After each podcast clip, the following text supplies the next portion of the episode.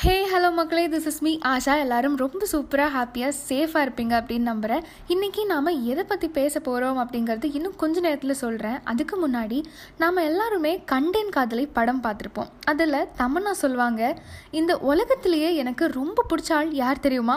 நான் தான் அப்படின்னு. கேட்க ரொம்ப காமெடியாக இருக்கா? என்கிட்ட யாராவது உனக்கு இந்த உலகத்திலேயே ரொம்ப பிடிச்ச ஆள் யார்? அப்படின்னு கேட்டால் நான் தான் அப்படின்னு நானும் சொல்லுவேன். உங்களால் சொல்ல முடியுமா? சொல்ல முடியாது அப்படின்னு நினச்சிங்கன்னா இதை கேளுங்க.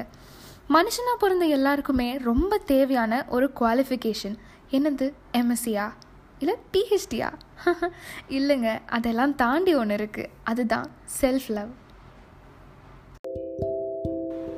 ஸோ இப்போ நான் உங்கள் எல்லாருக்கும் ஒரு குட்டி கதை சொல்ல போகிறேன் ஒரு வீட்டில் ஒரு அம்மாவும் பையனும் இருக்காங்க.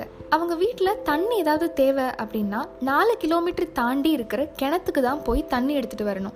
ஸோ அந்த வீட்டில் இருக்கிற பையன் டெய்லி கிணத்துக்கு போய் தண்ணி எடுத்துகிட்டு வருவான். தண்ணி எடுக்கிறதுக்கு ஏதாவது பாத்திரம் வேணும்ல?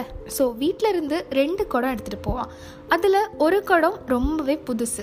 இன்னொரு குடத்தில் நிறைய கீரெல்லாம் விழுந்து ரொம்ப கிராக் ஆகி ரொம்ப பழைய குடம் அது. இந்த ரெண்டு குடத்தையும் கிணத்துக்கு தூக்கிட்டு போய் தண்ணியை ஃபில் பண்ணிவிட்டு புது குடத்தை தூக்கி லெஃப்ட் சைட் ஷோல்டர்லேயும் பழைய குடத்தை தூக்கி ரைட் சைட் ஷோல்டர்லேயும் வச்சு வீட்டுக்கு கொண்டு வருவான். இதுதான் அவன் யூஸ்வலாகவே பண்ணுற ஒரு வழக்கமான ஒரு விஷயம்.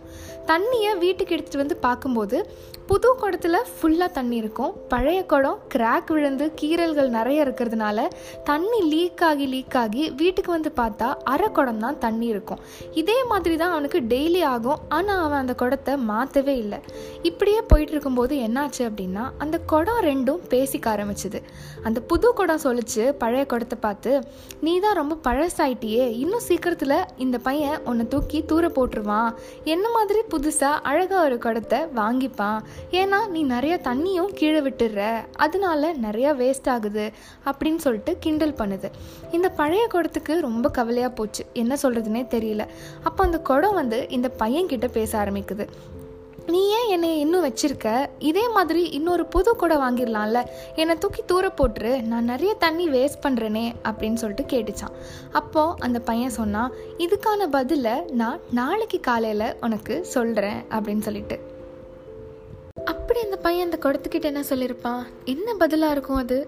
நெக்ஸ்ட் எபிசோடில் அது என்ன பதில் அப்படிங்கிறத உங்கள் எல்லாருக்கும் சொல்கிறேன் அது வரைக்கும் டடா பபாய் சொல்லிட்டு கிளம்புறேன். நான் உங்கள் Asha. Stay safe spread smiles